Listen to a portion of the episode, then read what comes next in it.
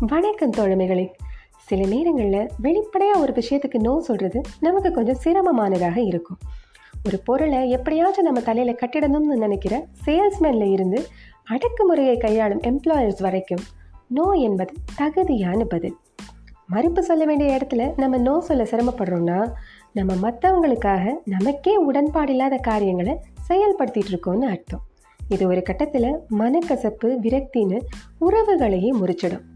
சில கோரிக்கைகளுக்கு மற்றவர்களுக்காக எஸ் சொல்லி வச்சோம்னா அது நமக்கு நோ சொல்லியிருந்தால் ஏற்படுற ஸ்ட்ரெஸ்ஸை விட அதிக டென்ஷனை தரும்.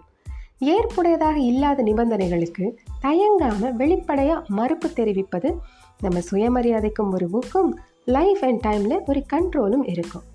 நம்மளால் நோ சொல்ல முடியலைன்னா அடிப்படை சிந்தனைகளில் ரெண்டு எரர்ஸ் இருக்கணும். ஒன்று ஒரு நபரோட கோரிக்கையை மறுக்கிறோமா? இல்லை அந்த நபரையே மறுக்கிறோமாங்கிற ஒரு குழப்பம். மற்றொன்று மறுப்பதால் ஏற்படவிருக்கும் விளைவுகளை மிகைப்படுத்தி பார்ப்பது. நாம் மழுப்பல ஆமோதிக்கிறதை விட நேர்மையான முறையில் மறுக்கிறத தான் பெரும்பாலான மக்கள் விரும்புவாங்க. சொல்லப்போனால் ஒரு வகையில் உங்கள் ஹானஸ்டி உறவுகளை பலப்படுத்தும். சரி யாருக்கு எப்படியெல்லாம் நோ சொல்கிறதுன்னு ஒரு அஞ்சு பாணியை பழகுவோம். ஒன்று எளிமையான நேரடி மறுப்பு. முரட்டுத்தனமான விற்பனையாளர்களுக்கு இல்லைங்க வேண்டாம். இன்ட்ரெஸ்ட் இல்லைன்னு மறு யோசனை இல்லாமல் நோ சொல்லலாம். ரெண்டாவது பிரதிபலிக்கும் மறுப்பு. அவசரம்னு யாராச்சும் ஒரு ஹெல்ப் கேட்டால் உங்கள் அவசரம் புரியுது. கஷ்டம்தான். பட் என்னால் எதுவும் செய்ய முடியாதுன்னு பிரச்சனையுடைய புரிதல் நமக்கு இருக்குங்கிற ரிஃப்ளெக்ஷனோட நோ சொல்லலாம். மூன்றாவது காரணத்துடன் மறுப்பது. நோ சொல்ல ஒரு நியாயமான காரணம் இருந்தால் அதை சுருக்கமாக பதிவு பண்ணலாம். நான்காவது புலனாய்வு மறுப்பு.